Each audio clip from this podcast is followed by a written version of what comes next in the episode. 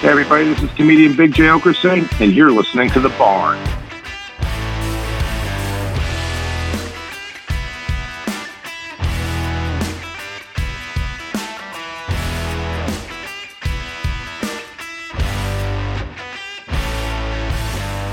Hello and welcome from the Barn Studio Live, the Barn with the Mox and Chuck. And Chuck, we got a special guest online. We got Big Jay Oakerson coming to town this weekend. Big Jay, how are you, my man? I'm doing good. Getting ready to come to St. Louis. Uh, hope we have a good. Only my second time uh, in the city, so this is exciting for me. Is that right? That's, That's wild. That's kind of. I I would have expected different as long as you've been around and, and all the touring that you do. Oh wait, you know what? It's the second time I've been at this club. That's not true. When I fir- uh, years ago when I first started, a comedian named D. Lee had a club down there, and uh, but then he never paid anybody and it shut down. Yeah, you got to So do that, right? You that's gotta, not that's bad memories. Yeah, these are new memories I'm making. Yeah, you got to pay the town. We can't wait to catch you. You're going to be at Helium Thursday through Saturday, and uh, I think the Barn's going to be at that late show. We can't wait to catch your set. You know, obviously, uh, been in the stand-up comedy world and in the in the comedy world for a long time, and uh, we appreciate you coming to town. We can't wait to see you. Oh, absolutely. Yeah, I'm excited too. I got to see something moment. What's what's the big uh, St. Louis food I got to try? No one's ever told me. Okay, so toasted raviolis. Have you ever heard of those? Yeah, that's St. Louis's thing. Yeah, yeah. that that and deli. That's it. That's all. That's our claim to St. fame. Louis style pizza. Toasted ravioli. I Toast- don't know why it's not what I would have thought it would have been. I thought it would have been closer to barbecue. Yeah, we do have a little bit of a barbecue scene, but you know we're kind of in the almost in the middle of like Kansas City and Memphis, so I think we get overlooked at times. Do you have a, a low Italian content, so that's your middle finger to them, toasting their raviolis? we murder a lot. That's what we do in St. Louis. That's our claim to fame. Yeah. I think it's the highest. Oh, happening. yeah, that's where I'm familiar with you guys. That's it. Murder. Yes. but but you're in a pretty safe part of town, and uh, Helium Club's a great club. I know they have several throughout the nation, but uh, yeah, we're going to be at the late show. I mean. You're a busy man. I mean, is there any podcast that you're not on? You got Legion of Skanks, the Sex, Drugs, and Rock and Roll, and then obviously you're the Bonfire on Sirius XM. You you stay behind the mic quite a bit. I really do. It's uh, amazing by the weekend that I'm able to keep talking, but we pull it off somehow. Yeah, no, I love it. I really do love broadcast. To me, it's just an extension of stand-up comedy, sort of. You know, you guys get it. It's kind of in the moment. You get to say things to get immediate reactions from people, which is uh, dangerous also sometimes. Right. I'm uh, working for well, the you know the podcast world is kind of our, our own to do with what we want. So Sirius XM, we have to play by some rules, and uh, yeah, let's just say I'm the one who's had to be talked to a lot. How in the world do you? St- I've heard your comedy, man. How in the world do you juggle that? That's got to be tough. in stand-up comedy. Well, I mean, juggle rules with what you do normally. Oh yeah, it's a it's a dicey game, but I do pull off. So it's also a good skill to have to, You know, where you can't go as quite as far, and then it also makes for kind of each one of my projects in, in its own way are, are very defined. Then too, you know, I know what I can do on Sirius XM, and sort of what I can't. I have to play in those kind of parameters, which is kind of neat because then when I do uh, Legion of Skanks podcast, you know, it's that just we go for it on that one. So you know which subjects are for that show or not. you spend so much of your time behind the mic and and doing you know obviously comedy but broadcasting as well how do you keep you know how do you keep things interesting you know do you find yourself telling old stories that you've told before do you how do you you know have that kind of memory to uh, to broadcast so much as much as you do Well, it's not. It is. I do. I don't try not to retell too many stories on like my show so much. I find when I do other shows, you know, I, I end up telling stories that I've told on my shows a lot. But that's kind of the nature of what we do, you know. But that's um, no. The beauty is something ridiculous happens every day, and then with stand up, I kind of rely on. I talk to the crowd a lot and sort of like derive my jokes from that. You know, like I kind of rem- it reminds me of things or I, things I say in the moment. So it's not so. If I sit down, anytime I've tried to sit and write jokes in my career, it's when I look at it, it's like you know, hey, airplane food's crazy. What's with those subways? it ends up being so hacky. Have you ever ended up saying like uh, one of the stories is in your stand up at the time? You know, it needed it on the air. You said it on the air, and you're like, shit. Now I can't say it on the stand up anymore. No, almost different. Like sometimes things because we are talking so freely that sometimes uh, something I say on the on a podcast or the radio show will spark me to. to so it's almost like they hear the birth of it, and then it kind of grows on stage. Oh, that's interesting. So do you follow that sort of traditional stand up model of, you know, write material, work it out in the smaller clubs then maybe the bigger clubs and then, you know, some kind of special, whether it's, you know, broadcast somewhere or even on YouTube and then you're done with that material or how does that work for you? What's your process like? So for me personally, I like. So I have a special coming out in um, in April that I shot at our festival Skankfest in Vegas, and um, that's going to be on YouTube. I mean, which seems to be, you know, again, I've been doing this for a long time too, so I'm trying to learn the what the new things are and self. You know, a YouTube special wasn't a thing when I started to even uh, to look to achieve, Yeah. and now it's like you know, it's it's almost a way to do it. You self-produce things now. Um, but as far as like yeah, I, I sitting down and like uh like writing stuff and, and the turnover. I try never to do two shows exactly the same. Like as I build material, I, I kind of have to build it on the road now. The smaller clubs here in the city, I, I'll try to get up once in a while. But again, I'll as we said with my broadcasting schedule, I'm not getting on stage in the small clubs too much in New York anymore. But I'm on the road doing at least five hours of comedy every weekend and my crowd that I've kind of cultivated, which is great. Like they like that I go up there and like, you know, I play around with the audience most of the show and try to find it through that. And then, you know, each show I'll do like a handful of, uh, you know, a couple of the jokes that I have, like newer things, and I try to space them out.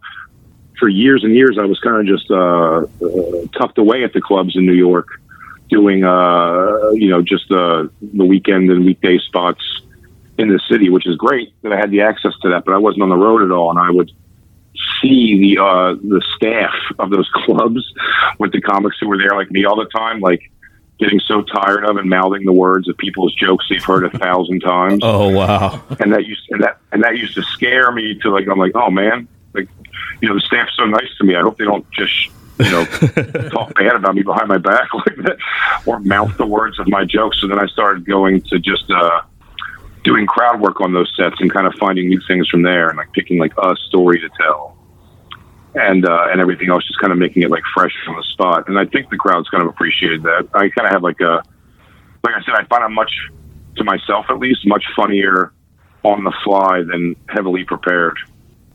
You know, with all the podcasting and the YouTube and even like the TikTok stuff, it seems like stand up comedy's changed over the years. Uh, you know, some of these guys Yeah. that are playing some of these clubs, they're, I would say, mostly known for some of their TikTok material and, and their, you know, very short material. Uh, is that weird for you to see kind of coming from a little bit of the old school to seeing what it's like now? And how do you adjust to some of those newer trends? It's hard. It really is. It's one of the hardest things. Like all social media kind of happened within my career, um, which is interesting. Kind of watch it, like how it's grown. TikTok. I don't even have TikTok on my phone. Uh, I I've had to hire a social media company to do that stuff because I'm not good at it. But yeah, look, you know, it's it's ahead of the game. I, I- I don't know if it always the problem with it is. I don't think the the TikTok uh, humor necessarily always translates to stand up comedy, but I know it's a kind of a quick money grab when you're uh, getting a kind of popularity and following, it's probably hard to say no to at least trying it and making money, you know?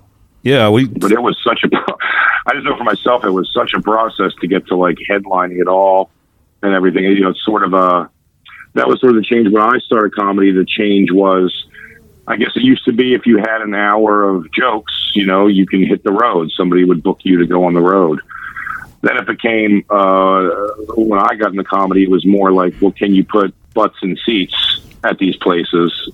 And now you could have been, it could be your third time on stage, but if you're going to put uh, butts in seats, like it's got nothing, it almost has nothing to do with being prepared for the job itself, other than getting people to buy drinks, which, you know, it is the bar business, so I do get it. Yeah, you know we got to bring it up. We know you're a Philly guy. Has your uh, Mm-hmm. has your city recovered yet from the Super Bowl loss? I don't know. I haven't been there. It was the first Super Bowl I ever got to go to, so that was very exciting. Oh wow, you went to Uh. I got to go. Bert Kreischer. Bert Kreischer invited me kind of last minute to go, and uh, it was a, uh, such an opportunity. But man, I will say, if I paid for those tickets, I would not have recovered yet.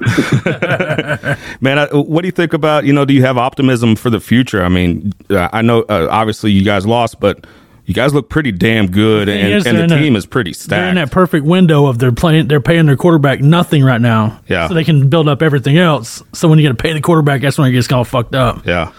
But Jalen Hurts looked phenomenal. yeah, yeah. No, I think he's the guy for sure. Hopefully, we keep him for a long time. We'll see. The Eagles have a real penchant for blowing it right when it's getting good.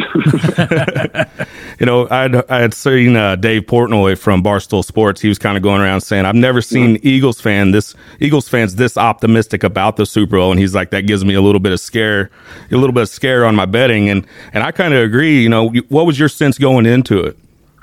Uh, my, I'll tell you how I felt. It was, I was nervous because I thought it was, I was so confident that it was going to be, I thought, a, not an easy win, but I thought we were definitely going to win.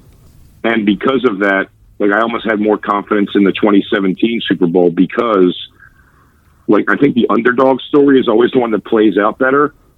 Yeah, And, I, and what I said when we were going to that game, I was like, all I see is a poster of Patrick Mahomes limping on one foot, just putting one right in Kelce's chest to win the game. And it's not exactly what happened, but it sort of is what happened. yeah, yeah. You pretty much called that. I saw that interview. We saw that interview with you on uh, the Fitzdog Radio, Greg Fitzsimmons podcast, and you were kind of you you pretty much called how it went. Did Bert give you get you better seats than Sanchez did? that's a great story, man. Oh, yeah. Yeah, you really did.